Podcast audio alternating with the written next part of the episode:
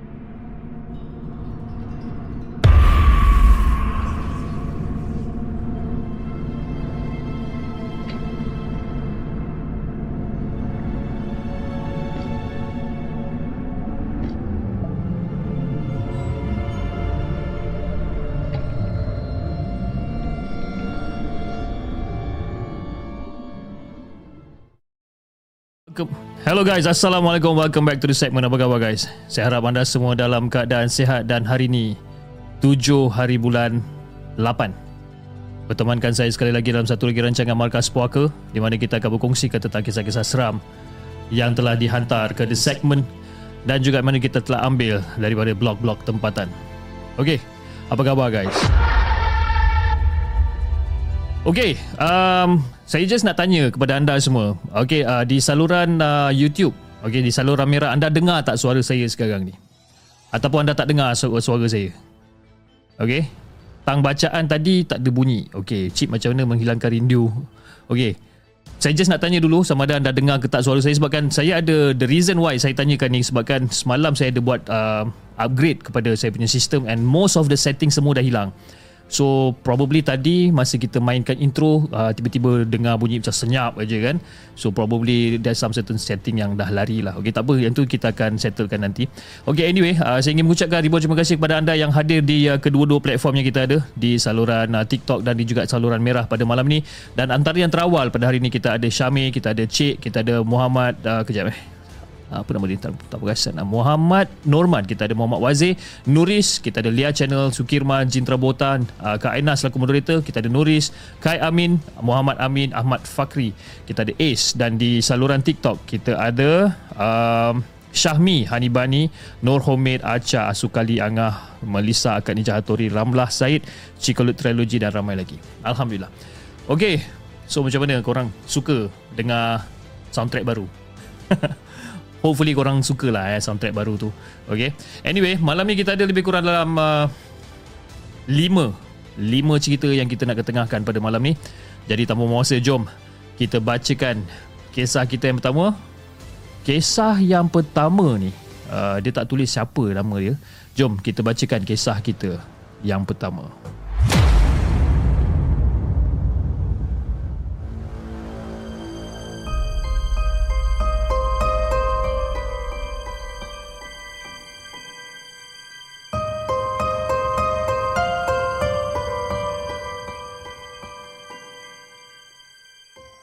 Adakah anda telah bersedia untuk mendengar kisah seram yang akan disampaikan oleh hos anda dalam Markas Puaka? Assalamualaikum kepada Hafiz dan juga kepada semua penonton Markas Puaka. Waalaikumsalam warahmatullahi Okey, base.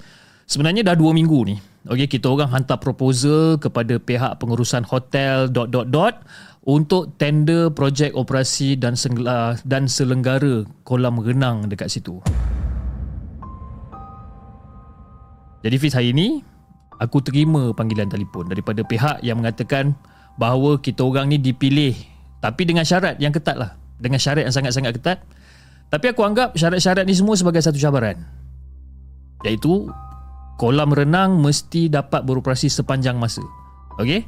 Maknanya tak kotor, ha, ataupun terpaksa ditutup ha, sebab kata macam contoh-contoh daripada kontraktor sebelum ni ada je masalah Jadi bila orang tetapkan syarat yang ketat macam ni, aku sahut je cabaran tu bis. Kan? Memandangkan bayaran dia tu macam agak lumayan. Jadi aku bersetuju dan aku pun mulakan tugas aku ni. Jadi syarikat aku ni kecil je lah pada aku. Kan? Dan dua orang adik lelaki aku iaitu Aman dan juga Aziz. Jadi kita orang bertiga je ni. Jadi dalam kita orang bertiga ni, akulah yang paling sulung dan ada pengalaman bekerja dalam bidang operasi dan juga selenggara kolam renang ni. Jadi uh, perkhidmatan kita orang ni termasuklah cucian, top up klorin dan juga termasuklah orang kata membetulkan paip-paip ataupun pam yang rosak.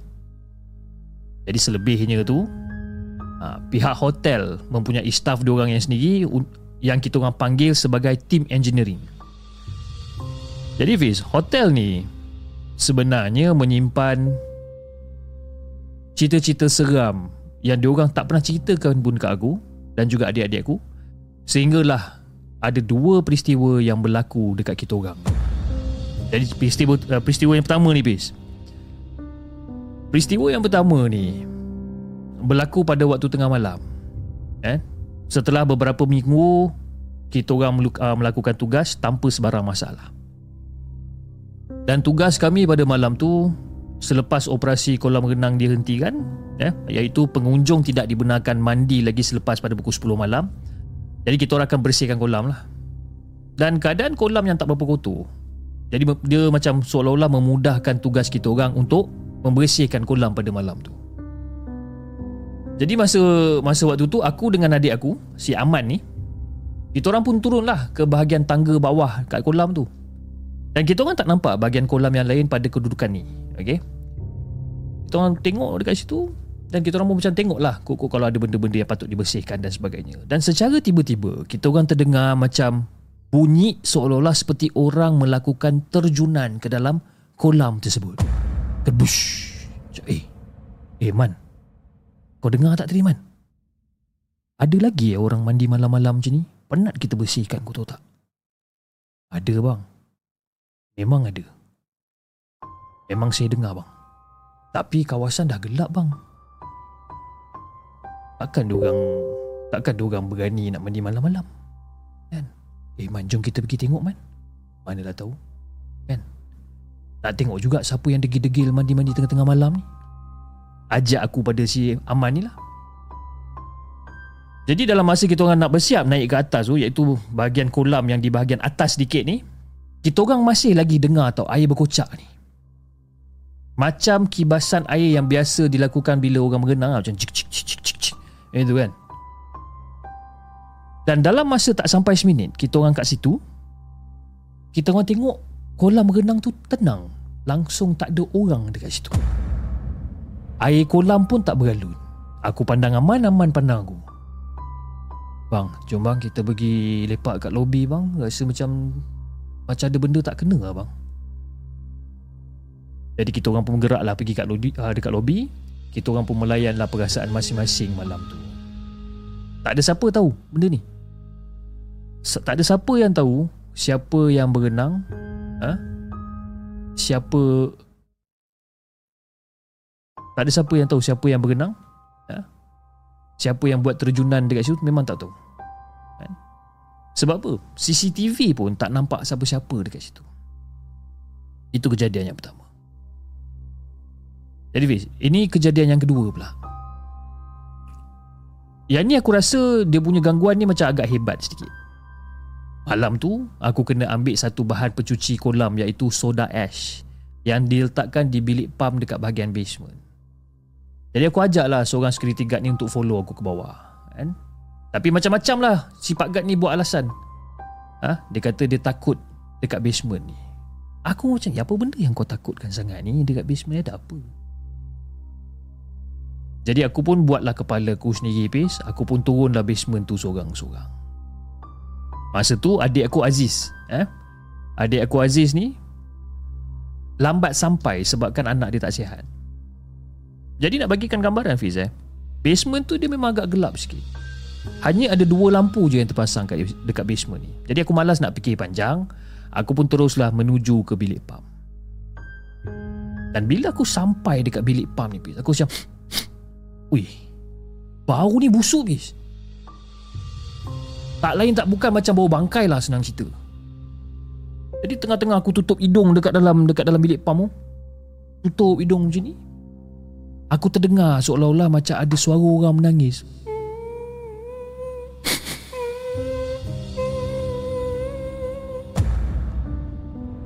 Mendayu-dayu suara dia ni kan.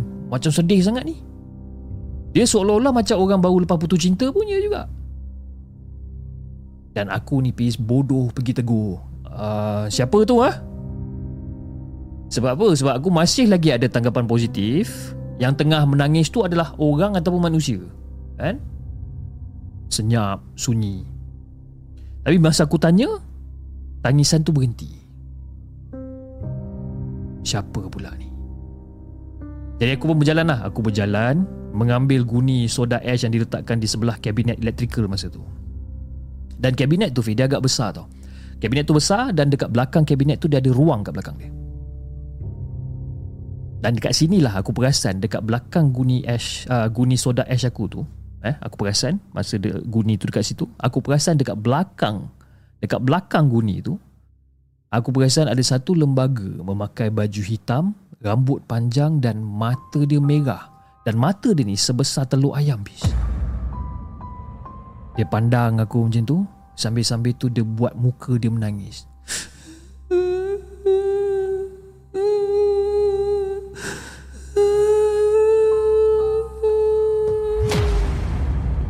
Jadi bila aku nampak benda ni aku cakap eh apa benda pula ni terkebil-kebil aku masa tu. Jadi dengan dengan sisa semangat yang aku ada ni aku terus laungkan azan kat situ juga. Aku tak tahu daripada mana aku dapat semangat ni. Ha? Mungkin doa daripada isteri dan juga anak-anak aku supaya aku dilindungi agaknya. Kan?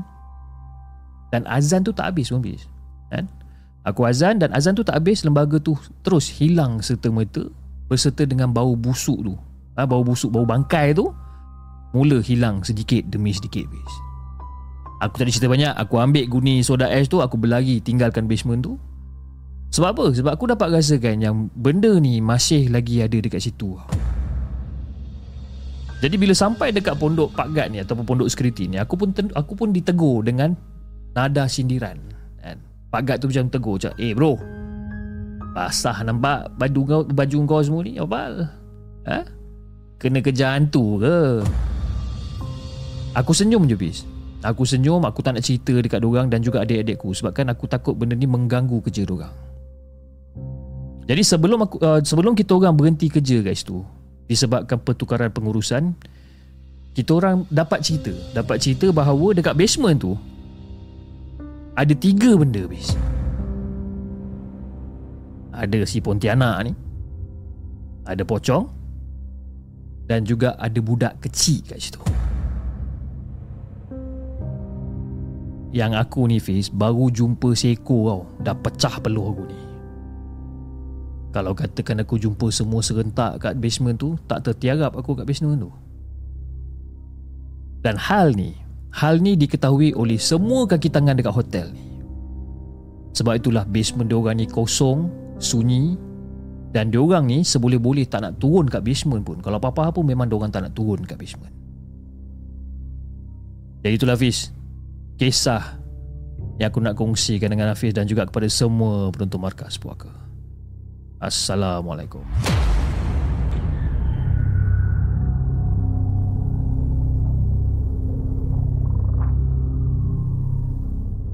Jangan ke mana-mana.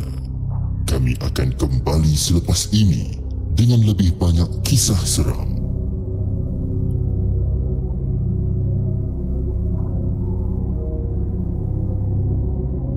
Itu dia guys, kisah yang pertama dia tak tahu dia tak bagi tahu nama dia siapa. Kisah yang berjudul Kolam Renang Hotel. Kan? Seram juga eh kisah kolam renang ni. Cerita pertama lain macam remang-remang. Ace Takashi. Takahashi. Ha, saya pun dekat sini pun macam duduk pun dah dah tak senang duduk kan lebih kurang lah eh. Okey jom kita bacakan kisah kita yang kedua. Kisah yang kedua Kisah yang kedua ni dia panjang sedikit Bukan panjang sikit Panjang banyak ni. Saya kejap saya kira 1, 2, 3, 4, 5, 6, 7, 8 kau. 8, 9 muka surat dia bagi Jahanam Okey Kisah yang kedua Kisah yang dikongsikan oleh Shira. Jom kita dengarkan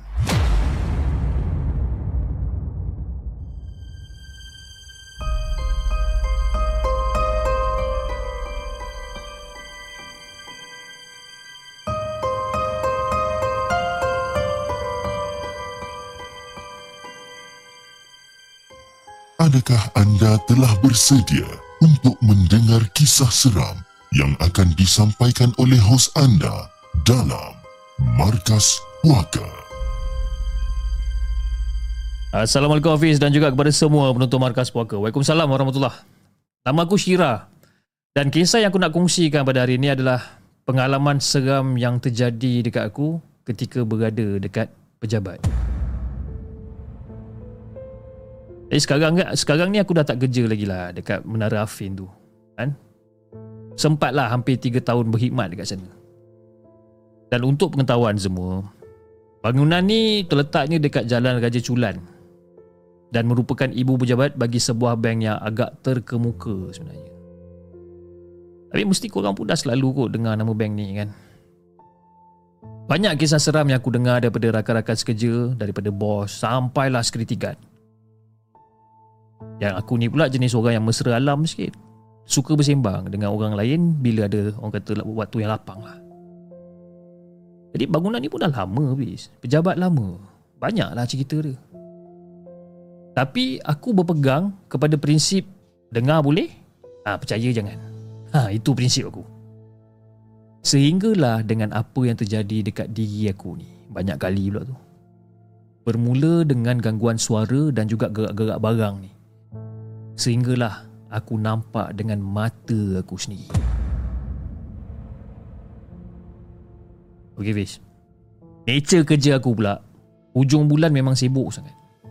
Awal dengan dengan tengah bulan, ha, orang kata boleh goyang kaki lah. Dan gangguan ni selalunya berlaku dekat aras pejabat aku dan gangguan ni makin menjadi-jadi seawal PKP pada tahun 2020. Ha? PKP ataupun PKPB. Ha, macam macam itulah lebih kurang eh. Mungkin disebabkan tak ramai orang kat pejabat. Mungkin ramainya yang masih work from home. Lagi naik share lah benda-benda ni. Dan waktu tu hujung bulan. Memang kerja aku ni bertimbun dan aku dah malas nak sambung kerja dekat rumah habis. Sebab aku tahu dekat rumah aku memang aku takkan ada mood nak hadap statement yang banyak-banyak ni. Jadi aku decide aku untuk stay up dekat pejabat walaupun waktu tu dah pukul 8 lebih. Ha, selalu je staff stay up ha, Lagi-lagi department aku. Tapi sejak PKP tu memang jarang lah Jadi aku dengan rakan sekerja aku Nama, nama dia Daniel eh, Kita orang stay up lah. Nak stay up sama-sama. Sekurang-kurangnya Adalah orang nak teman aku kan? Ada juga supervisor yang balik lambat Tapi jauh pejabat dia ni. Yang aku ni pula penakut. Nak juga berteman. Jadi aku buat kerja aku Jarang-jarang lah aku fokus kan? Tapi sebab tak ada nak geng bersembang Itu yang kata kerja aku ni jalan laju. Sampailah pukul 9 macam tu Daniel nak balik. Eh, Daniel pun cakap kat aku Eh babe aku nak balik ni. Eh? Budak rumah aku ni Dia tak bawa kunci pula. Alah Daniel Kau dah janji nak balik sama ni. Eh bukan bukan tak nak Tak boleh kan? Lama budak tu kena sidang yang tiga Aku balik dulu lah eh. Sorry tau jadi bila si Daniel ni nak balik Takkan aku nak marah dia pula? Jadi aku pun biarkanlah dia balik Dan aku pun sambunglah kerja aku lagi sikit. Dan lampu yang terbuka tu Hanya dekat bahagian meja aku Dan di bahagian hujung semua dah mula gelap. Eh, Basically dah gelap lah guys tu. Dan Perasaan takut tu Makin lama makin menebal guys. Ha, dengan bunyi pejabat apa dengan dengan pejabat yang sunyi. Aku takut nak duduk seorang-seorang lama-lama ni. Jadi pada waktu tu tengah Usyuk aku tengah buat kerja ni Aku terdengar Pintu pejabat ni dibuka. Dan pintu pejabat ni agak jauh Dan juga terlindung dengan dinding. Jadi daripada meja aku ni Contoh eh Daripada meja aku ni Memang tak nampak jelas lah Pintu ke depan tu. Tapi bunyi seolah-olah Macam ada orang scan kad Titit kan? Bunyi Dan pintu tu terbuka. Memang sangat jelas bunyi ni. Titit Kerkak. Tak. Ha, Kira pintu tu lock balik kan Tuk. Jadi aku macam kerut lah daya aku ni. Eh siapa pula datang malam-malam ni kan? Jadi masa aku tengah bilik-bilik file tu Aku dengar titit Tak. Aku angkat kepala aku. Eh takkan si Dan ni datang balik kan Tertinggal barang ke? Aku usah je lama je aku tengok ke depan tu kan. Tapi tak ada siapa pun yang masuk Ataupun berjalan dekat arah aku. Sebab apa tau? Sebab kalau nak ke bilik-bilik manager Ataupun staff-staff lain Mesti kena lalu dekat bahagian aku dulu. Jadi aku cakap okay lah Aku malas nak layan ha, Dengan mengantuknya lagi Dengan laparnya lagi Aku pun sambunglah buat kerja aku. Ini tengah-tengah buat kerja aku Tengah bilik-bilik file Statement-statement apa semua ni Titit Okey tak apa. Aku still buat hal sendiri Tak sampai 10 saat Fish Titit Naik gimas aku masa tu Jadi aku pun bangun daripada kerusi Dan aku pun berjalan ke arah pintu pejabat Aku jalan kat sana tak ada siapa-siapa kat situ. Dan aku fikir, eh, ada orang cuba nak masuk ke? Security guard ke? Eh, takkan lah. Dan bila aku tengok dekat koridor luar, semuanya dah mula malap tau. Kan? Jadi aku cepat-cepat kembali balik kat meja aku, aku simpan laptop, aku simpan file-file aku, aku letak semula kat tempat asal. Nampak gaya aku memang dah kena kacau ni. Kan? Lebih baik aku cabut cepat. Jadi aku tukarlah slipper office aku dengan kasut aku yang tumit tinggi ni. Aku angkat bag dan aku terus keluar. Jadi aku masa aku tengah jalan nak keluar ni aku sengaja lah message dekat dalam grup WhatsApp tanya ke orang lain. Manalah tahu kan ada orang staff nak masuk ke tadi kan. Tapi kalau katakan aku message orang, aku tanya ada sesiapa yang datang office nak masuk ke dan sebagainya. Kalau ada orang kata tak ada, tak ke menggelabar aku seorang-seorang. Baik aku balik dulu. Jadi masa tu aku dah, dah keluar daripada office Aku pun tekanlah butang lift kan? Tingkat 17 tu memang sunyi Fiz Aku tahu bangunan tu bukannya kosong Ada je orang lain Tapi tak tahulah Kenapa tingkat tu memang sunyi 17 ni Dan nak tunggu ni Apa tak nak tunggu lift ni pula Seolah-olah macam bercinta tau Fiz Lama lift kat sini Jadi sementara tunggu lift ni Aku main telefon Aku buka Instagram Aku buka WhatsApp dan secara tiba-tiba ada satu suara menyinggah kat telingaku.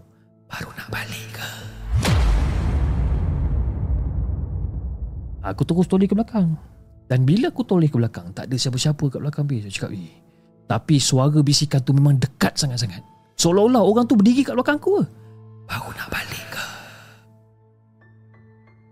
Tapi tak ada orang, bis. Aku seorang je kat situ. Aku dah mula gelabah lah. Ha, seram sejuk berpeluh. Aku tekan butang ni banyak kali. Tak, tak, tak, tak, tak, tak, tak, tak, tak, tak. Aku dah mula panik dah masa tu. Kan? Langsung tak teringat nak baca apa-apa pun pada waktu tu. Dalam kepala otak aku, aku just nak masuk lift, aku nak turun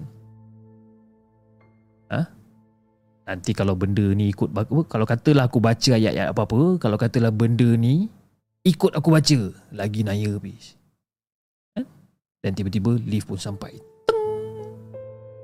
Aku masuk dalam lift, aku tekan ground floor. Dan bila pintu lift tu tutup, aku macam... Dan barulah aku start berani nak baca ayat kursi. Itu pun tunggang langgang, Pis. Kan? Tunggang langgang masuk surah lain-lain pun ya juga. Last-last, aku hanya cuma mampu, Ya Allah, Ya Allah, Ya Allah, Ya Allah, Ya Allah. Itu je. Rambut aku ni pun dah macam orang tak betul lah, Pis. Waktu tu Allah je lah yang tahu perasaan aku ni. Aku cepat-cepat turun ke bawah ni. At least ada guard ke Ada polis bantuan ke Jadi tak kisahlah eh. Janji ada orang Dan lift tu Berhenti dekat tingkat 11 Ya Allah Akbar Dekat tingkat 11 Dan aku rasa lega Sebabkan ada orang masuk Rupa-rupanya bos aku Mr. To okay? Bukan nama sebenar Tapi Aku bagi nama dia sebagai Mr. To Dan dia ni adalah seorang Cina Muslim Jadi bila aku nampak dia masuk Aku rasa lega lah Dan aku betul-betul cakap kat dia Eh uh, Bos belum balik lagi ke bos? Dan pintu lift tu pun tutup. Tapi si Mr. Toh ni, dia tak tekan mana-mana level tau. Dan bila aku tanya dia sama dia, dia dah balik ke belum ataupun dia belum balik dan sebagainya ni, dia diam je. Langsung tak jawab soalan aku ni. Dan keadaan Mr. Toh pada waktu tu, Dia berdiri je dekat depan ah ha, dekat depan pintu lift. Dan aku mula bersandar dekat dinding lift ni. Dan muka dia ni pula langsung kata macam tak ada apa-apa ekspresi. Jadi aku pun cakap lah, bos. Aku panggil lagi. Cakap, eh tak menyawak pula orang tua ni. Cakap, mood tak baik ke? Ke dia marah kat aku? Sebab apa? Sebab hari tu, hari tu dekat dalam meeting aku dah kena marah. Kan? Tapi selalunya si Mr. Tu ni mesra alam je. Jadi aku pun diam lah.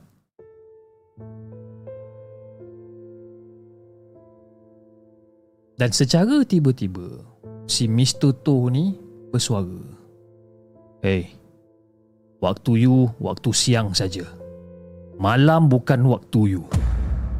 Alamak, marah dia ni. Ay bos, sorry lah bos. I buat report tadi bos. Aku cakap dia macam tu lah. Aku takut lah dia kalau dia marah kat aku lagi. Tapi Mr. To ni tak jawab langsung. Jadi aku pun diam je lah. Dan terdetik dekat dalam hati aku macam Eh kenapa dia ni macam lain macam ni ah?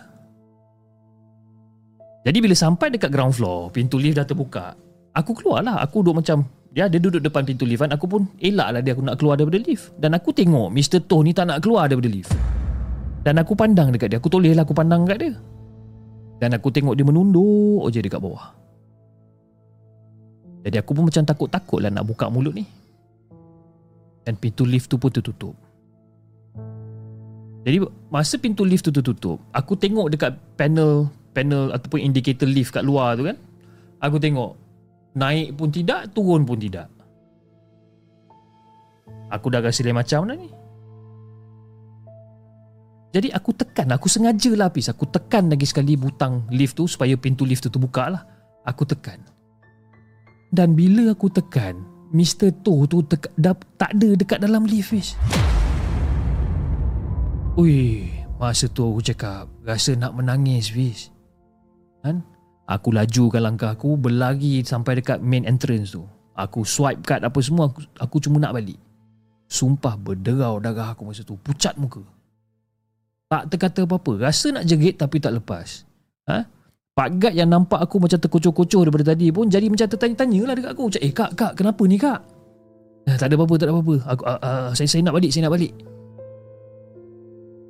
Jadi turun tangga depan tu ha, Dah macam orang apa dah aku turun Yang aku tahu aku nak balik eh, Itu je Jadi dalam malam tu kan Aku berjalan laju lah Dekat arah stesen LRT ni Nasib baik ada kereta lalu lalang Jadi kurang lah aku takut sikit. Aku tak kira aku nak balik je. Jadi Fiz Bila dah selamat sampai dekat dalam train ni Aku pun message lah Assistant Mr. Tu lah. Aku tanya dia sendiri. Kan? Menggigil aku masa tu bis Dah rasa nak terkencing dah sebenarnya. Aku rasa Dah nak menangis Nak menjerit pun ada dekat dalam train, uh, Dekat dalam train tu Aku mesej lah Assistant dah aku tanya kan Aku tanya sama ada Mr. tu ada ke tak ke office apa semua kan Overtime ke apa kan Dan assistant dia cakap Mr. tu tak masuk office langsung daripada pagi Aku tak puas hati. Aku buka Instagram bos aku ni. Dan bila aku buka Instagram dia, ada story daripada dia yang dia tengah berbasikal dengan anak-anak dia dekat kawasan rumah dia. Habis tu siapa yang dekat dalam lift tu tadi? Eh betul bis, aku memang pernah kena kacau beberapa kali, ha? termasuklah jelmaan orang ni, ha? alih-alih barang dan sebagainya. Tapi jelmaan bos aku ni adalah antara yang paling terkesan lah.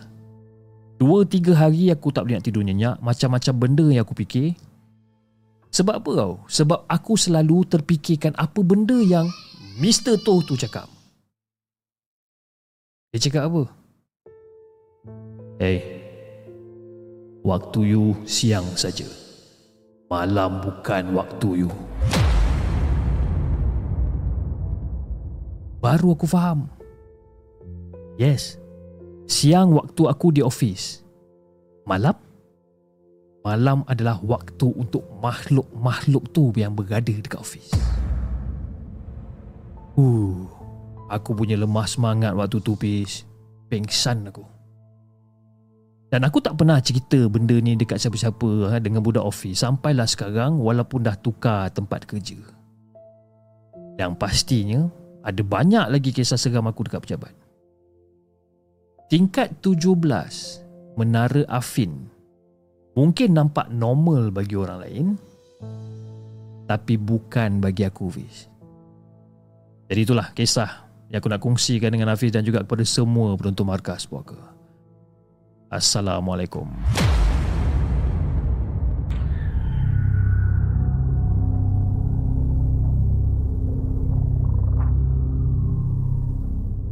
Jangan ke mana-mana. Kami akan kembali selepas ini dengan lebih banyak kisah seram. Itu guys, kisah yang kedua. Kisah yang dikongsikan oleh Shira tingkat 17 Menara Afin. Seram eh cerita dia eh. Tingkat 17 Menara Afin ni. Okay, uh, anyway, uh, penonton-penonton di saluran TikTok, saya punya suara delay ke mulut saya jalan dulu ke suara saya yang jalan dulu, mulut datang kemudian ke macam mana?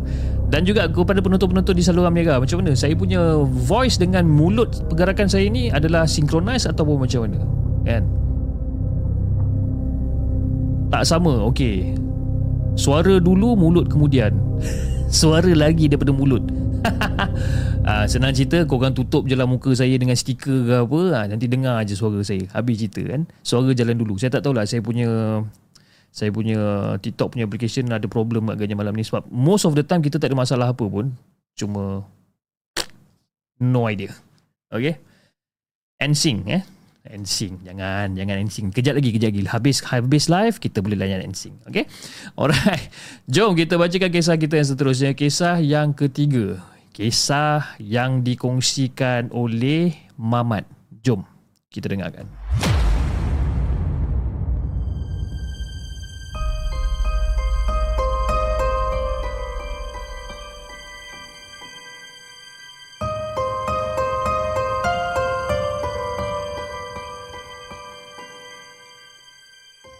Adakah anda telah bersedia untuk mendengar kisah seram yang akan disampaikan oleh hos anda dalam Markas Puaka.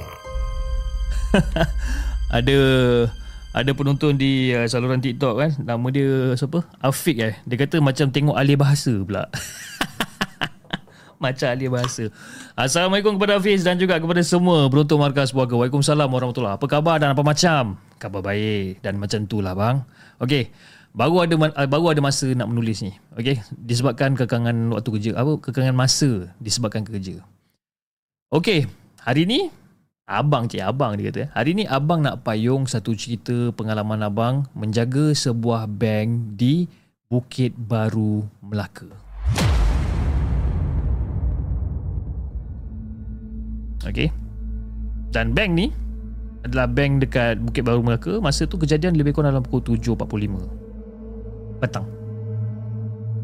Dan jam masa tu menunjukkan tepat lah eh, Tepat pada pukul 7.45 petang Dan masa tu aku masih tercongok Menanti-nantikan Pintu bank ni dibuka. Okay Dekat bank ni Hanya hujung minggu saja akan diletakkan Seorang pengawal keselamatan pada sebelah malam. Jadi pada hari itu Aku sebagai standby Harus menggantikan rakan yang tak dapat hadir bekerja Pada malam tu jadi setelah staf selesai dengan kerja, mereka pun mulalah beransur balik kan. Dan barulah aku dibenarkan masuk ke dalam bank. Hanya aku dan juga manager bank saja yang ada pada ketika itu. Dan manager bank ni dia seorang perempuan berbangsa Cina. Jadi dia pun serahlah kunci bank dekat aku. Jadi lepas je dia gerak, aku pun tutup pintu, aku kuncilah bank ni. Aku kuncilah pintu ni. Jadi sekarang ni aku seorang-seorang berada dekat dalam bank dan aku boleh tidur sepuas-puas hati. Ha, memang seronok bis.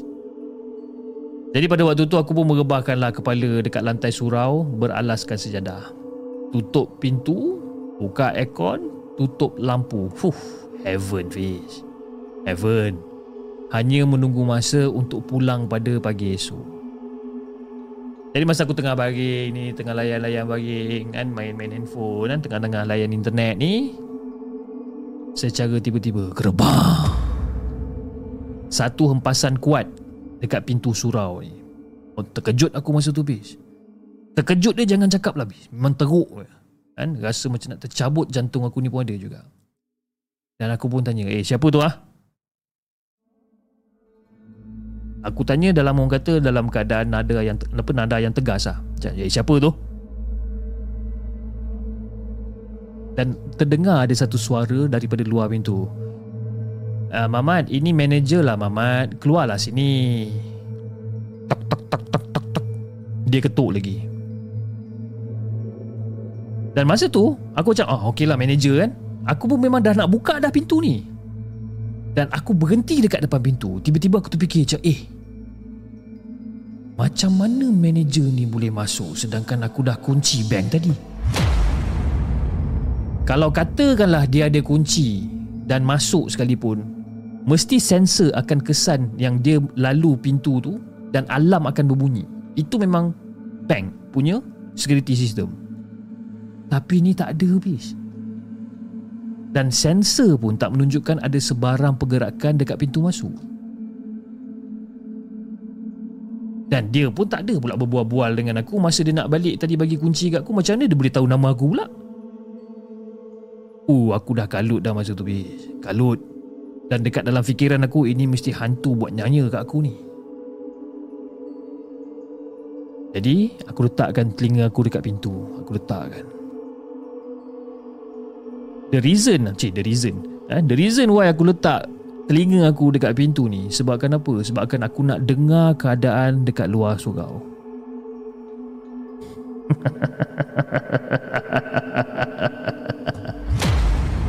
macam itulah lebih kurang pis bunyi dia. Kan?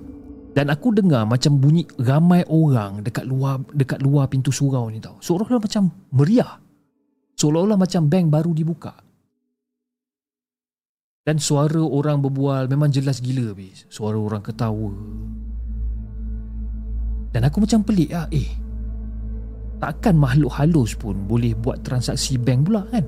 Aku dah mula fikir benda-benda bukan-bukan.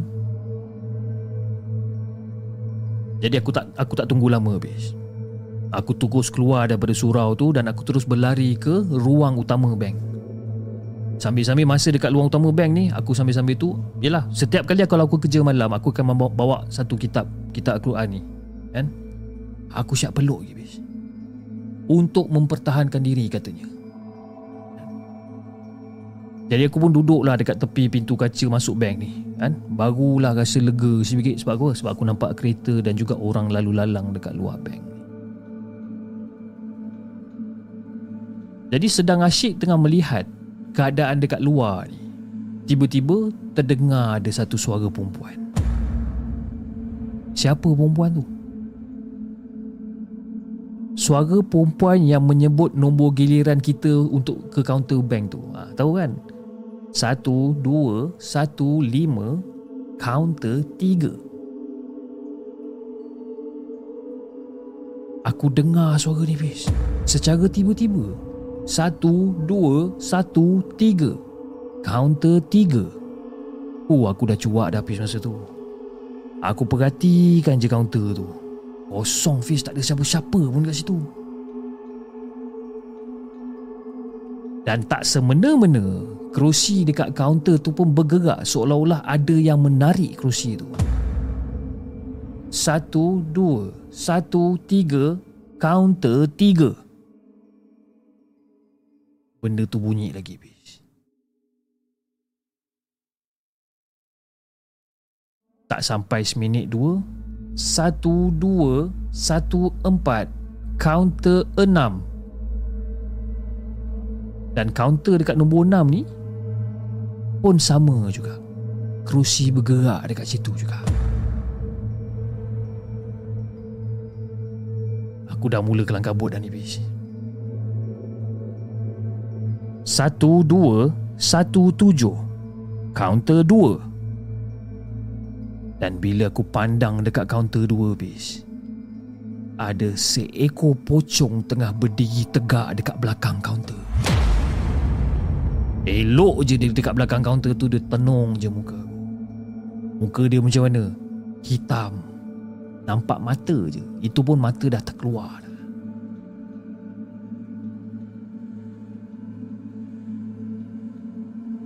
Malam tu aku dah kelang kabut bis. Rasa macam terkencing sikit pun ada juga sebenarnya.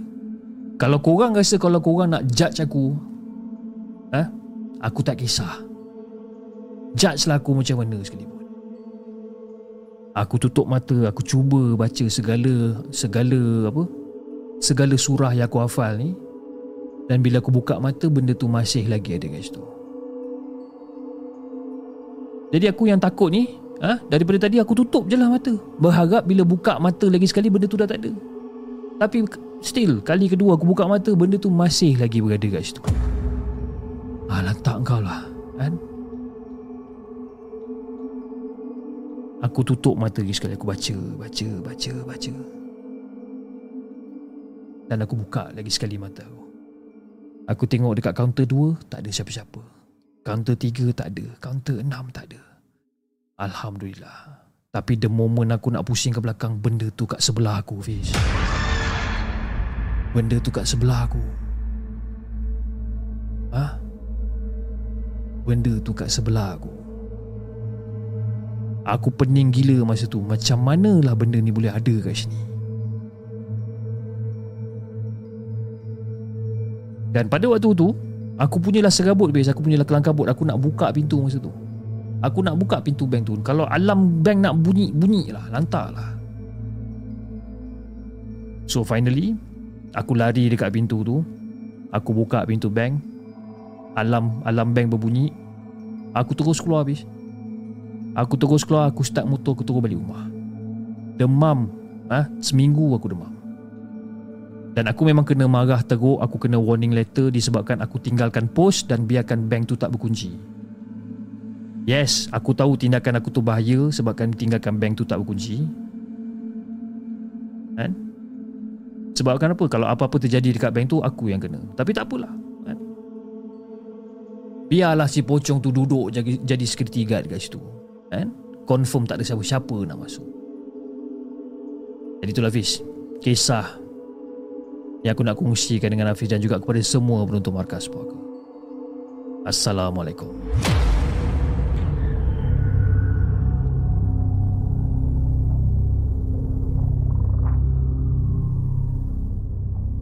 ke mana-mana. Kami akan kembali selepas ini dengan lebih banyak kisah seram. Okey guys, itu dia kisah pengalaman Mamat kan? dengan kisah dia berjudul Pocong di Bank. bila kita dengar, kan? bila kita dengar, dengar cerita nampak macam kelakar lah kan. Sebabkan benda tu kacau dia dekat bank, lepas tu dia nak keluar daripada bank biar lantak lah si apa, si pocong tu jaga bank dan sebagainya. Kalau kita baca, yes. Ataupun kalau kita dengar, yes. Dengar macam kelakar, betul. Saya setuju kan? kepada pertimunan kan. Dia kata kelakar lah cerita ni kan. Dengar macam kelakar tapi lah kepada orang yang menghadapi benda tu kita pun tak tahu macam mana kan Okey, jap eh Okey Kita bacakan kisah kita yang seterusnya Kisah yang dihantarkan oleh Siapa nama dia ni? Ayang lama Nak sebut nama pun takut. Kisah yang dihantarkan oleh Ayang. Jom kita dengarkan.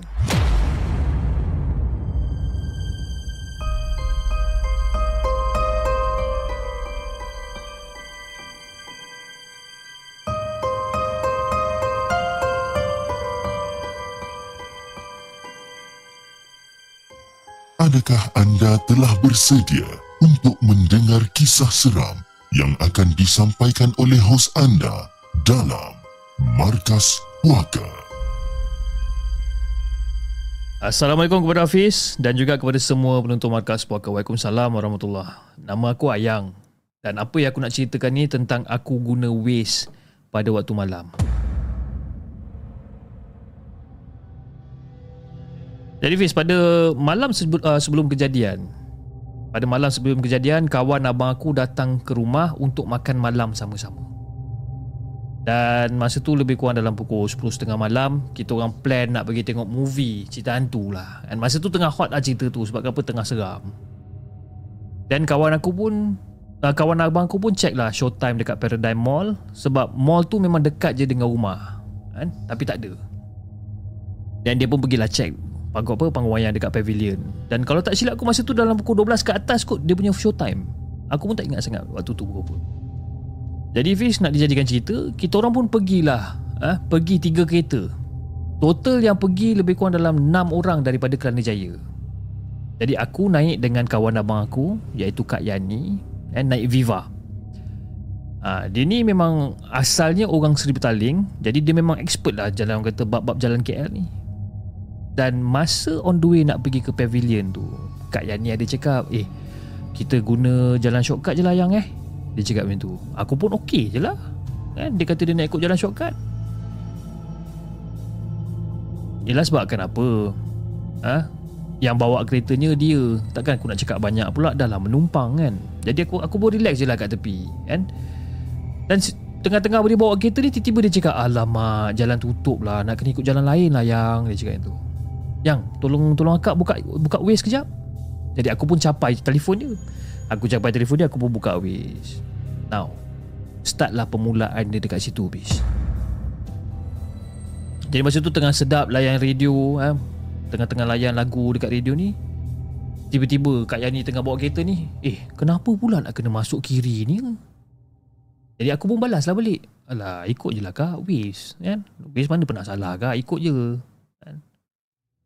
Dan bila masuk je jalan tu Aku dah start scary lah. Kan?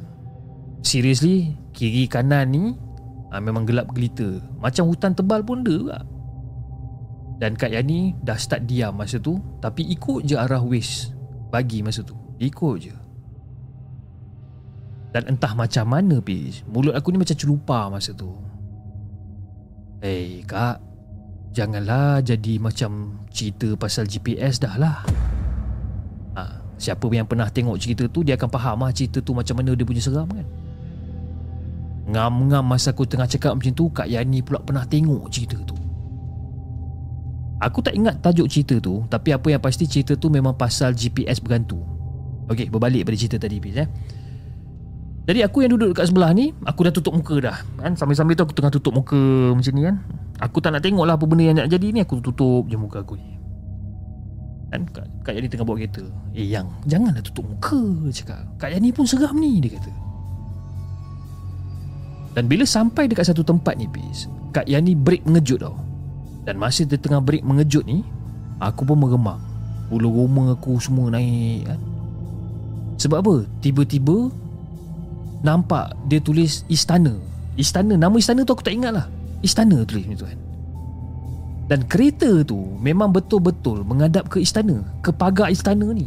Dah lah pagar tu terbuka. Ha? Jadi masa dalam keadaan tengah sunyi macam tu, tiba-tiba waste tu berbunyi.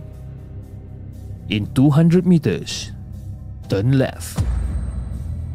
Macam. Gila apa waste ni suruh masuk dalam pagar istana tu lepas tu suruh belok kiri pula. Dan masa tu aku dengan Kak Yani dah mula cuak dah habis. Kalau nak turn left, mana ada jalan dah? Istana berpagar ni. Istana macam rumah banglo lama yang tak ada orang duduk. Jadi masa tu Kak Yani mula-mula cepatlah. Ha, cepat-cepat U-turn.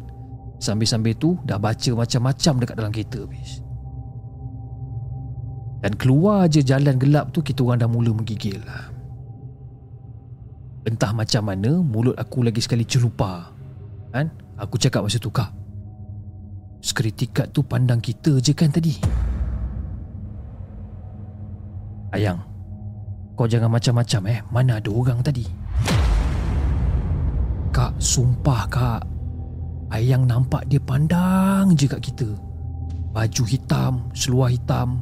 Betul-betul dekat depan kita kita masa kita berhenti dekat depan pagar istana tadi tu kak. Dan masa tu aku macam tipu lah kalau Kak Yani tak nampak.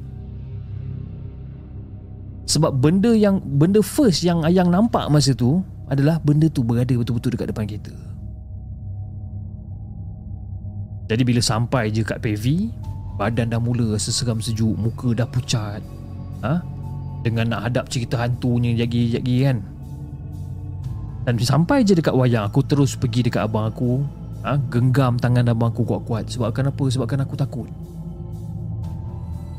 Jadi itulah Hafiz eh. Aku nak pesan lah ha, dekat korang pengguna-pengguna tegar Waze ataupun Google Maps. Ha, kalau dah jalan tu gelap dan scary semacam tu janganlah masuk. Kalau tak setan Mungkin ada penjanayah yang tengah menunggu kat situ.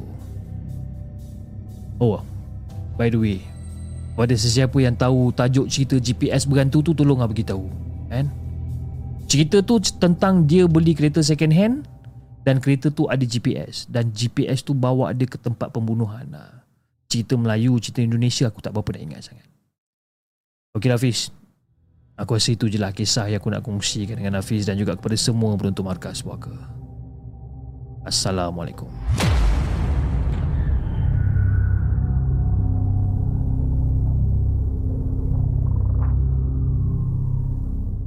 Jangan ke mana-mana. Kami akan kembali selepas ini dengan lebih banyak kisah seram.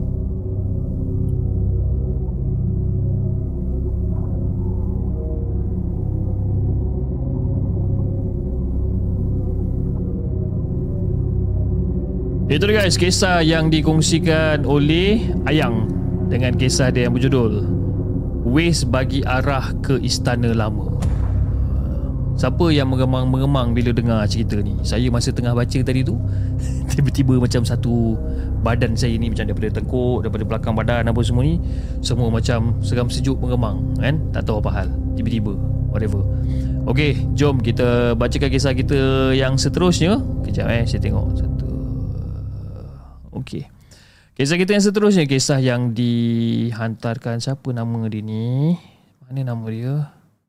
Pun tak ada nama juga. Ke dia bagi Sekejap eh. Tak ada, dia tak bagi nama. Okey. Jom kita dengarkan kisah kita yang seterusnya. Yang ditulis oleh tak ada nama. Okey, jom kita dengarkan.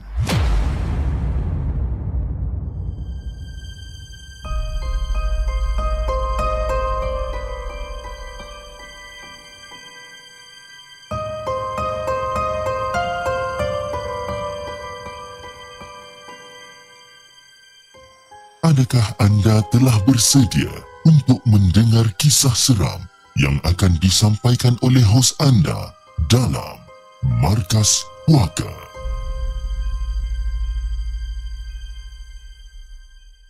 Assalamualaikum semua. Waalaikumsalam warahmatullahi Uh, terima kasih kepada Hafiz dan juga kepada semua penonton Markas Puaka dan juga admin-admin Markas Puaka kerana telah memberi peluang untuk menyiarkan cerita ini.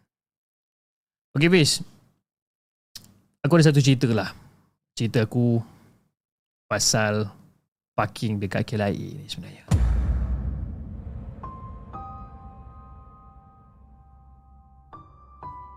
Tapi sebab aku aku memang dah biasa dengan KLIA.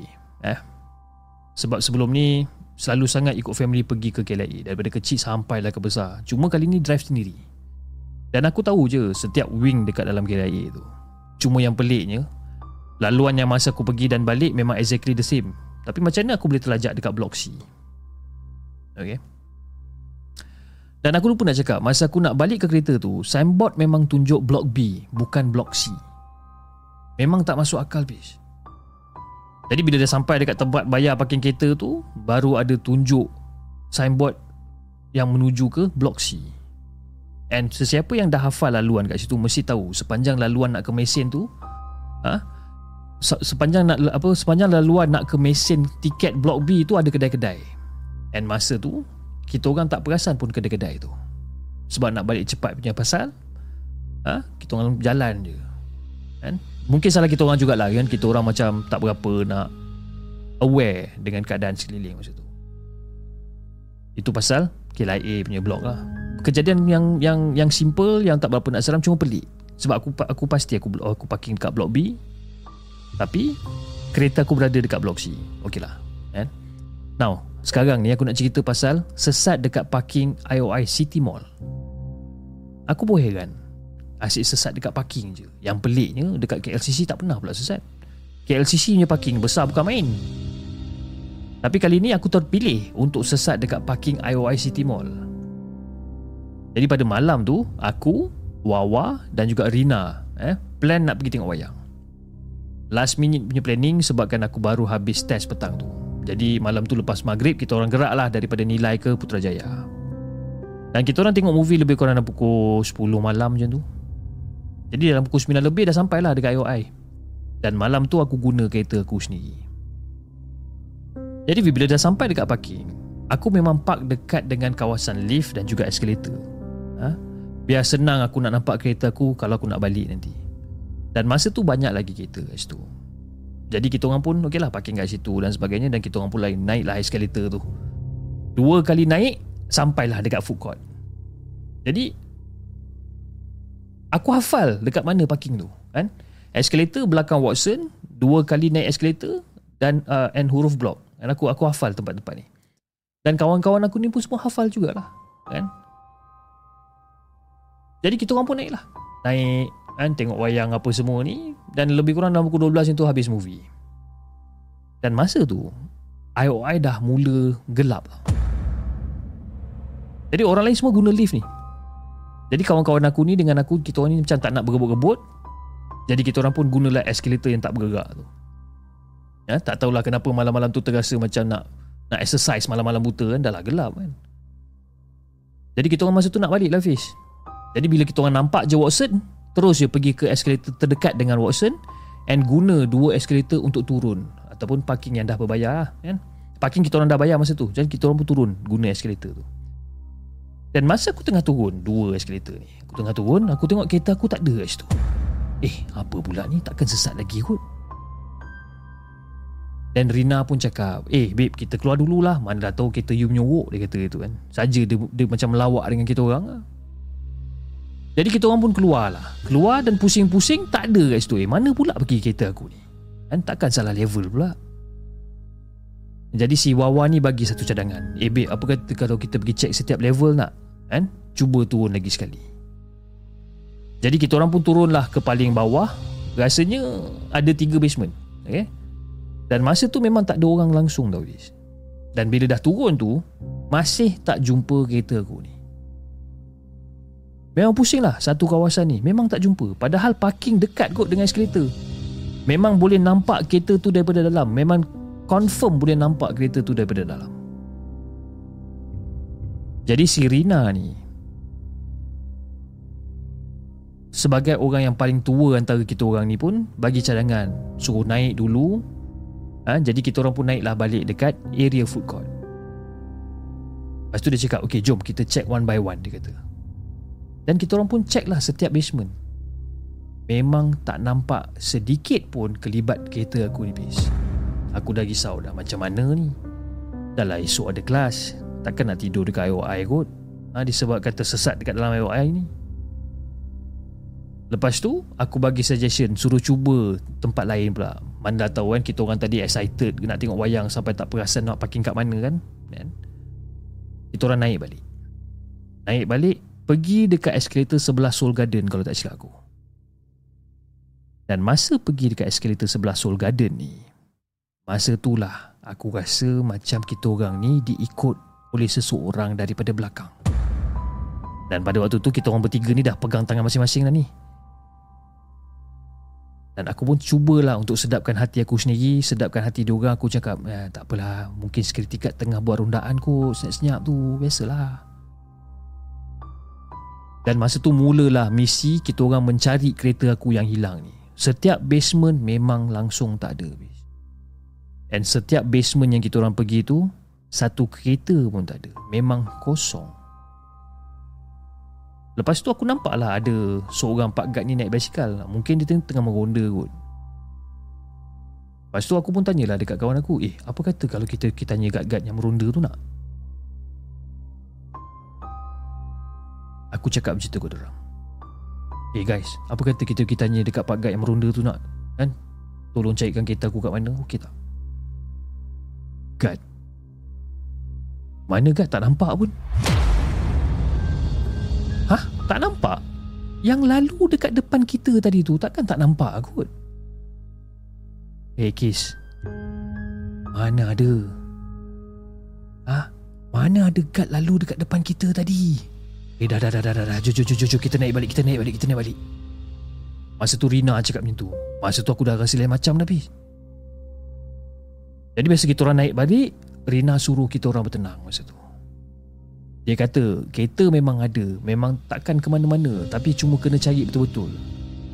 Jadi kita orang patah balik ke pergi apa pergi ke eskalator belakang Watson tu. Dan dalam hati aku ni memang tak henti-henti aku baca ayat kursi. Ha, takut gila kot masa tu. Pusing punya pusing punya pusing Akhirnya jumpa kereta aku dekat basement 2 Tempat yang kita orang pusing tadi Secara tiba-tiba kereta aku dah ada kat situ Kita orang cepat-cepat masuk kereta Start kereta kita orang nak caw lah masa tu kan? Dalam kereta semua dia membisu je masa tu And masa tu jugalah baru nampak ada sebuah kereta Myvi yang on the way nak keluar daripada tempat tu. Dan masa tu kita orang macam dah faham dah apa benda yang jadi kan? Ha, Kira bersyukurlah dapat keluar. Jadi Fiz masa tu aku nak balik college Memang kena pakai waste daripada IOI Jadi Dah keluar daripada IOI Aku pun on waste Aku pun follow waste Boleh pula waste aku bawa pergi jalan mati Fiz. Dah lah gelap. Aku pula yang drive. Jadi aku memang kena kuat semangat. Ha? Aku patah balik Aku ikut kata hati aku dan juga cadangan kawan-kawan untuk keluar daripada tempat jalan mati ni. Memang sepanjang aku keluar daripada tempat tu nak ke highway tu memang gelap gelita, memang tak ada lampu. Dan bila dah nak masuk highway, ada satu kereta horn banyak kali dekat belakang kita orang.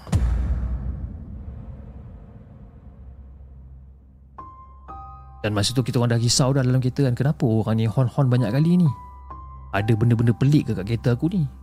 Lepas tu Wawa tiba-tiba bersuara Eh tak on lampu kereta lah On lah Patutlah orang tu on ah, Aku ingatkan apa benda lah tadi Aku on lah lampu kereta. Tapi yang pelik je kan Kalau dia kata aku tak on lampu kereta eh. Macam mana kita orang atau, Ataupun macam mana aku boleh drive Dekat tempat yang gelap Dekat jalan mati tadi tu Tempat yang gelap Dengan lampu yang tak ada? Faham tak? Dan pada waktu tu aku drive lah ke nilai. Ha, Aku drive ke nilai dan mengambil masa lebih kurang dalam hampir setengah jam jugalah. Ha, Kawan-kawan aku pakat tidur dalam kereta masa aku tengah drive. Yalah, penat cari cari kereta dekat-dekat IOI City tadi. Itulah, cuma aku nak pesan dekat korang lah eh. Student. Yang student terutamanya yang perempuan ni. Berhati-hatilah ha, walaupun kat mana-mana korang berada ni. Sebab apa tau macam-macam benda yang boleh jadi kan? Dan gangguan-gangguan ni Dia tak kira waktu Siang ke malam ke Tapi ini antara gangguan yang paling pelik Yang berlaku kat diri aku ni lah kan? Kereta aku boleh tak ada kat situ Aku minta maaf kalau katakan cerita ni tak berapa nak seram Tapi kalau korang yang kena oh, Dia punya rasa tak payah cakap lah habis Itu je kisah yang aku nak kongsikan dengan Hafiz dan juga kepada semua penonton Markas Poker. Assalamualaikum.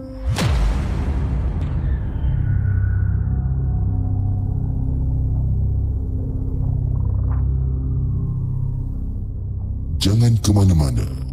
Kami akan kembali selepas ini dengan lebih banyak kisah seram.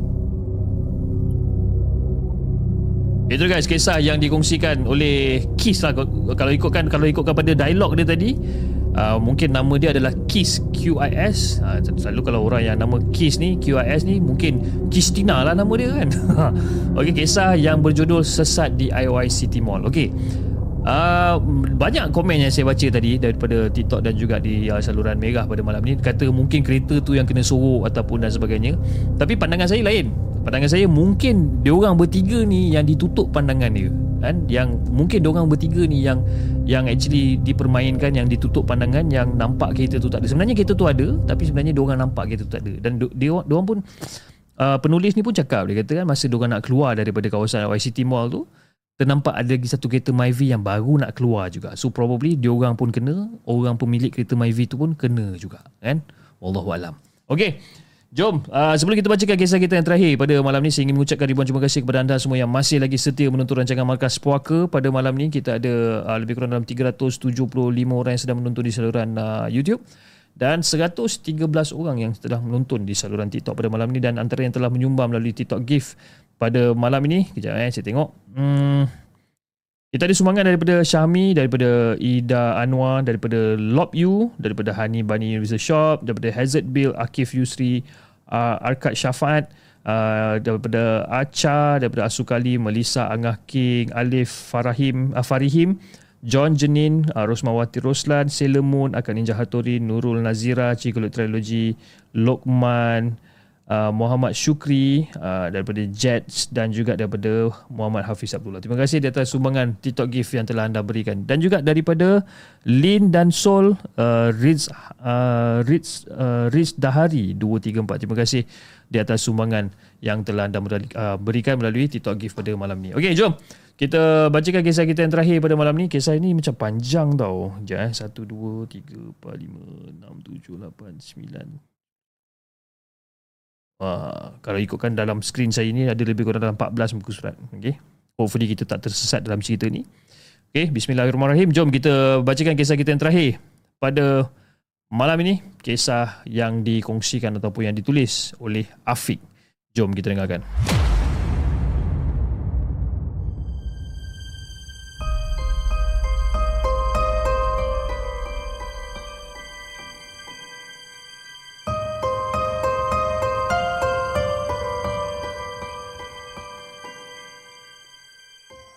Adakah anda telah bersedia untuk mendengar kisah seram yang akan disampaikan oleh hos anda dalam Markas Puaka? Assalamualaikum kepada Hafiz dan juga kepada semua penonton Markas Puaka. Waalaikumsalam warahmatullahi Nama aku Afiq dan aku nak ceritakan kisah seram. Bagi aku sangat seram yang aku lalui pada tahun 2008 ketika aku menuntut di sebuah IPTA yang terletaknya di Negeri Sembilan. Aku bukan nak cerita pasal college, tapi aku nak cerita perjalanan aku nak ke tempat percutian aku dengan kawan-kawan aku dekat Port. Jadi macam biasalah Fiz eh, lumrah menjadi seorang student. Okay? Stres dan juga tekanan belajar yang selalu kita orang hadap ni. Jadi aku dengan kawan-kawan aku menempah sebuah servis apartment di sebuah resort di Podison dengan alasan untuk menenangkan diri. Tapi itu kita cerita di saat penghujung dia lah eh. Jadi bila kita orang dah dapat tarikh yang dipilih, aku dengan gembiranya menyusun jadual kuliah aku untuk mengelakkan pertindihan. Tapi itulah kita merancang aja kan? Allah yang akan tentukan. Antara antara ramai-ramai kawan-kawan aku hanya aku seorang aja yang mempunyai kelas terakhir pada pukul 6 petang pada hari aku check in dekat resort tersebut. Jadi nak tak nak aku terpaksa bergerak lewat memandangkan mereka semua tak ada aktiviti lain pada malam tu kecuali esok pagi jadi setelah selesai kuliah aku Aku pulang ke hostel untuk kemas pakaian-pakaian aku ni dan sekali lagi aku tertidur menyebabkan rancangan aku untuk bergerak sekitar 8 malam tu tergendala. Jadi aku gerak daripada hostel lebih kurang dalam pukul 11.40 malam selepas kena marah dengan kawan-kawan aku kat sana. Kan? Jadi masa, masa tu malam masih awal lah bagi aku. Jadi lepas aku dah campakkan segala beg dekat dekat seat belakang kereta, aku terus hidupkan enjin kereta aku dan aku pun terus keluar daripada kawasan college. Dan dalam perjalanan ni, eh, masa dalam on the way perjalanan nak ke nak ke Port ni, aku masih lagi ragu-ragu tau. Ish, aku ni nak ikut jalan highway ke? Aku nak ikut jalan lama eh? Dan pada waktu tu, aku capai smart tag aku. Dan bila aku capai smart tag aku, aku tekan smart tag aku ni, Aduh, baki 70 sen pula. Hai, lupa nak top up pula. Aduh, hai. Jadi Fiz, pada tahun 2008, kita memang tak boleh nak top up dekat 7-Eleven. Kan? Ataupun dekat tempat tol selepas 5.30 petang. Okay, itu tahun 2008 lah. Eh. 7-Eleven ataupun tol selepas pukul 5.30 petang memang tak boleh nak top up. Jadi dengan sepantas kilatnya aku pun buat keputusan untuk lalu jalan lama. Yes, jalan lama. Kalau siapa yang tahu jalan yang dimaksudkan ini adalah jalan yang merentasi beberapa daerah Negeri Sembilan untuk sampai ke Port Dickson. Jadi pada masa tu dalam pukul 12 5 minit 12 10 minit tengah malam ni keadaan tenang lagi lah kan. Jadi pun aku pun buka lah tingkap pemandu seluas-luasnya ha, untuk memberikan pengudaraan masuk ke dalam kereta sebabkan aku ni merokok kan. Berani, aku bukan berani pun tapi disebabkan aku dah tak tahan dengan bau rokok aku dekat dalam kereta ni aku pun buang lah. Jadi lepas habis sepuntung ni ha, aku isap rokok lepas dah settle satu rokok ni aku pun buang puntung rokok luar kereta dan aku pun naikkan sedikit tingkap. Sambil-sambil masa tu aku tengah layan lagu-lagu rancak ha, untuk kurangkan mengantuk. Jadi lebih kurang dalam pukul 12.35 minit malam dekat simpang Seremban Port Dickson. Okey, kawasan situ. Aku pun membeloklah ke simpang Jalan Seremban Port Dickson ni. Ha, kalau kau orang tahu dekat mana aku masukkan ni lah. Kan? Masa aku membelok dekat sini, hati aku dah mula rasa tak selesa tau, Pis. Kiri kanan ladang getah. Walaupun masih berhampiran dengan pekan tapi kiri kanan ni ladang getah. Dan aku rasa pelik. Pelik sebab apa? Sebab tak ada satu kereta pun daripada arah bertentangan mahupun daripada arah yang sama.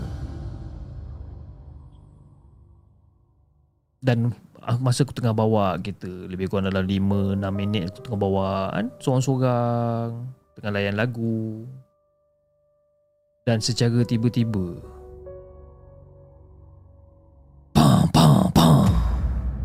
Seakan-akan bunyi tepukan yang kuat kedengaran dekat atas bumbung kereta aku ni. Cakap, ih, apa benda pula ni? Oi, ranting kayu getah kot, reput sangat. Ih, bahayanya jalan ni. Dalam kepala otak aku fikir macam tu lah. Tapi tekaan aku salah habis. Sebab apa? Jarak pokok terdekat lebih kurang 15 kaki daripada tepi jalan. Mana boleh ranting boleh jatuh dekat tengah-tengah bumbung kereta pula? Dan sekali lagi bis Pam Pam Pam Bunyi tepukan dekat atas bumbung kereta aku kedengaran masa tu. Seolah-olah Seperti ada sesuatu yang nak bagi tahu aku something. Ha. Sedangkan kereta aku ni masih laju ni. Nak menuju ke destinasi aku ni. Mustahil untuk manusia, haiwan ataupun benda yang boleh mampu uh, bertahan duduk dekat atas bumbung kereta aku dalam keadaan kereta aku yang tengah bergerak laju ni. Jadi perlahan-lahan aku tutup tingkap-tingkap aku ni semua dan aku pusingkan semua cermin ha, semua cermin cermin dalam kereta aku ni, cermin pandang belakang, side mirror aku ni semua ni aku alihkan ke tempat lain. Aku tak nak tengok apa-apa yang berada dekat dalam kereta aku masa tu. Dan aku terus pecut laju masa tu. Sebab apa? Tujuan aku buat benda-benda ni semua, aku tak nak orang kata terkejut kan? Kalau katakan ternampak benda tu dekat dalam cermin. Masa tu mulut aku Fiz Duk baca segala ayat Quran yang aku tahu Tonggang terbalik aku baca Doa makan pun aku baca sekali. Ha? Takut punya pasal.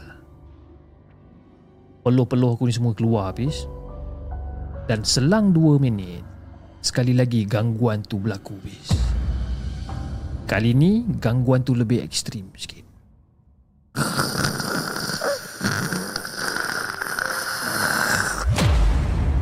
Dengar bunyi cakaran yang agak panjang Daripada atas bumbung kereta aku ni Masa aku tengah bawa kereta Aduh kau ni main cakap-cakap pula Dan benda tu bunyi dua kali bis. Dan kali ni dia seolah-olah seolah macam mencabar aku lah Aku mengucap dalam kereta aku istighfar Hanya itu je yang aku ada Yang aku ingat dekat dalam kepala dalam kepala otak aku masa tu. Dan dalam masa yang sama Aku kuatkan juga radio. Ha, Yang aku buka daripada tadi tu Aku kuatkan juga. Dan mesti korang semua tertanya kan Kenapa aku tak buka ayat-ayat Quran kan? Secara jujurnya Dalam kereta aku tak ada sekeping pun CD ayat Quran. Memang menyesal lah. Ha?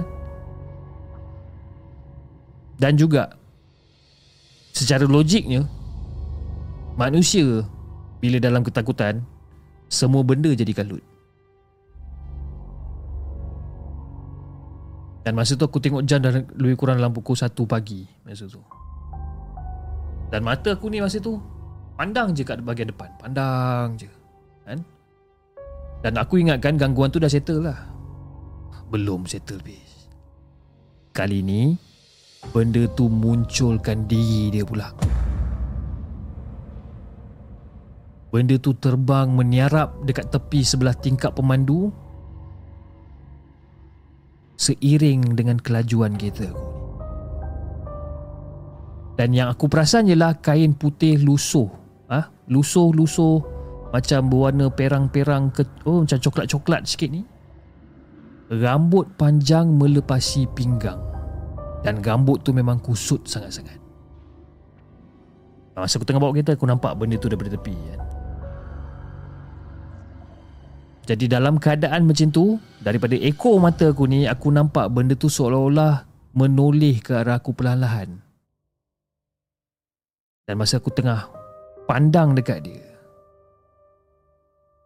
Dia tengah toleh ke arah aku Wajah dia yang tak berapa nak elok Dan juga gigi dia yang sangat-sangat menyeramkan Fiz.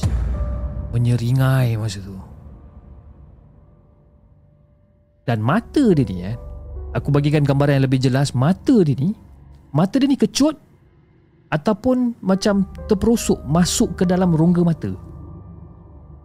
Masa tu aku dah tak tahan Aku dah tak boleh nak bawa kereta dah Tak sanggup nak bawa kereta. Dan masa tu Aku ni dalam konsep Kalau katakan aku mati Disebabkan si Pontianak ni Aku reda je lah habis Bayangkan eh Aku memandu masa tu Aku tak tengok kiri kanan.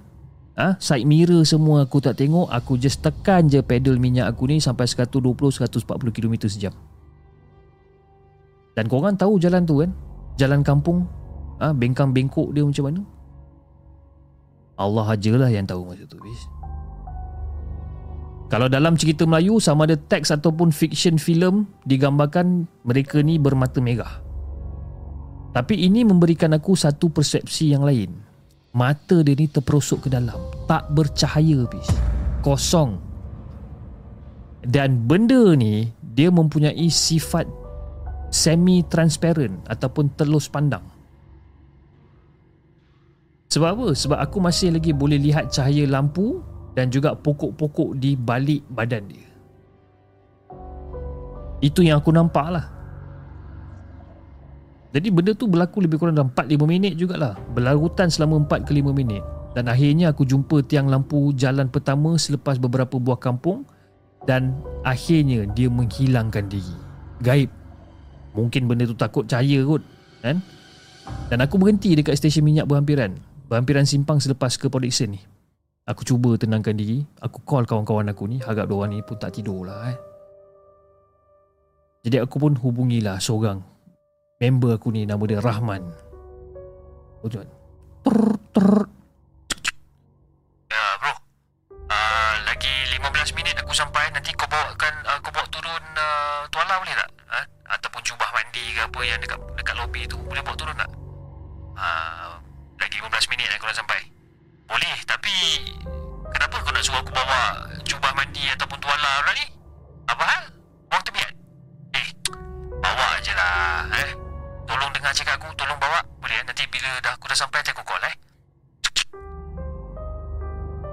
Jadi lebih kurang dalam 15 minit macam tu Aku sampai dekat pekarangan resort tersebut Dan aku nampak kawan aku dah menunggu dekat lobi. Jadi tanpa turun Aku minta dia campakkan jubah mandi aku Dan aku pun terus parking kereta. Dan dia, masa aku tengah parking kereta tu pun Dia follow lah kereta. Cepat-cepat aku tanggalkan segala pakaian aku Termasuk seluar dalam Apa segala macam ni dan aku pakai jubah mandi tu. Dan aku bawa masuk semua baju aku tu ke dalam plastik dan letakkan plastik tu dekat dalam bonet kereta. Jadi si Rahman ni pun pelik lah. Eh bro kau apa hal kau buat benda-benda macam ni ni? Eh tak ada bro. Aku buat macam ni sebab si kakak cantik tu lah. Tadi kejar aku dekat jalan lama. Pucat muka si Rahman ni dan masa tu aku pun teruslah ha, Aku terus ke bilik dan mandi Tanpa sempat menyapa kawan-kawan aku. Disebabkan Dua orang semua dah bergelimpangan tidur dekat hall masa tu. Mungkin penat sebenarnya. Dan masa tu aku sempat berpesan tau dekat si Rahman ni. Aku cakap kat dia aku suruh minta, aku suruh dia tolong aku buangkan baju-baju aku. Ha? Buangkan baju-baju aku dekat mana-mana ataupun bakar je. Aku tak tahu sama ada di petua ke apa ke tapi disebabkan aku tak nak apa-apa yang terjadi pada aku dengan kawan-kawan aku, itu yang aku suruh si Rahman ni tolong. Jadi besok ni tu lebih kurang dalam pukul 8 pagi tu aku aku bangun lah. Aku terjaga, aku bangun dan aku rasa lebih segar walaupun masih agak terkejut dari, daripada kejadian yang berlaku malam sebelumnya tu. Jadi masa tu kawan aku yang si Rahman dengan si Tanesh ni, okey, Rahman dengan Tanesh ni awal pagi lagi keluar, orang dah pergi beli sarapan guna kereta aku. Jadi sebaik pulang Rahman tanya aku, kenapa kereta aku ni macam terlalu mendak? Seolah-olah macam bawa muatan 2-3 tan. Kan? Eh bro aku nak tanya kau Efik Aku nak tanya kau Apa pasal kereta kau ni berat sangat Efik ha, Macam kau bawa barang berat gila lah Apa hal lah Eh man Engkau tak buang eh baju yang aku pesan tu. Alamak Aku tak buang tu Aku lupa siap. Apa hal lah Eh Nesh Tanesh Kau tolong Rahman boleh tak? Kau bakar pakai apa bakar baju-baju yang aku pakai semalam boleh tak? Jadi si Tanesh ni macam garuk kepala lah. Dia macam tak tahu apa benda yang terjadi sebenarnya Kan? Tapi tanpa melengahkan masa Si Tanesh dengan si Rahman ni pun berdua turun lah. Turun buka bonet kereta aku Dan terus buang baju-baju aku tu. Dan dalam masa yang sama Aku pun turun ke lobi untuk beli rokok Kebetulan ada seorang security guard dekat situ. Tegur aku Dik, Assalamualaikum dik Ni abang nak tanya Kenapa semalam tukar baju dekat kereta dek? oh abang nampak ke? Uh, tak adalah bang Kena kejar dengan Pontianak lah bang Tu yang saya tukar baju dalam kereta tu bang Kenapa bang?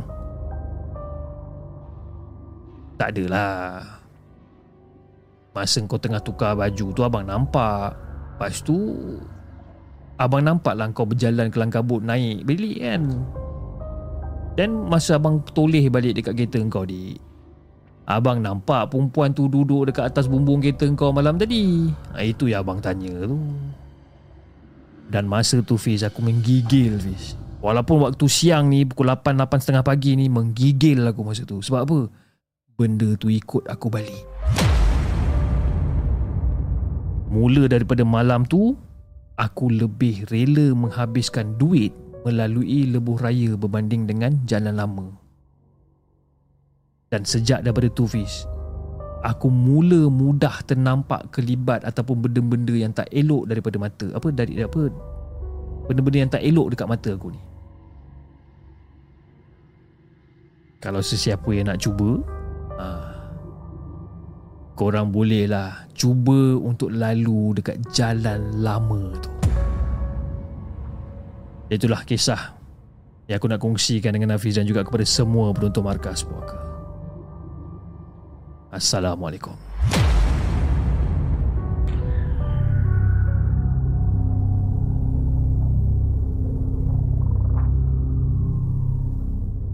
Jangan ke mana-mana.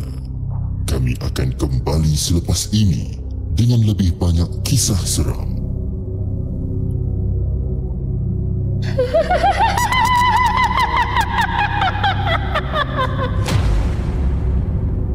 Itu dia guys, kisah yang dikongsikan oleh Afiq berceritakan tentang Pontianak. Ya. Dan akhirnya Pontianak itu gelap di akhir rancangan kita pada malam ini. Okey.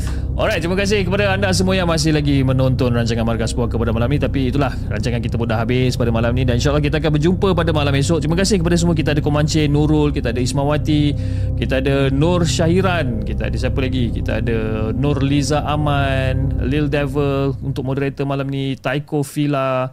Siapa lagi kita ada? Kita ada Akif, Yusri, Jets, As Osman, kita ada Dila, eh Dila pula Dilova sorry kita ada Irene uh, Nurul Syafika dan kita ada Fitri Siti. Ha, ramailah kita ada malam ni Alhamdulillah. Okay, uh, insyaAllah kita akan jumpa pada malam esok. Uh, jam 8 ya, besok apa Selasa eh? 8.30 malam insyaAllah. Kalau tak ada alarm lintang any changes saya akan uh, maklumkan uh, terlebih dahulu di uh, community YouTube okay uh, dengan lebih banyak kisah-kisah seram yang insyaAllah kita nak ketengahkan okay jadi kepada anda di saluran TikTok jangan lupa tap-tap love dan follow akaun Markas Puaka dan anda di saluran YouTube.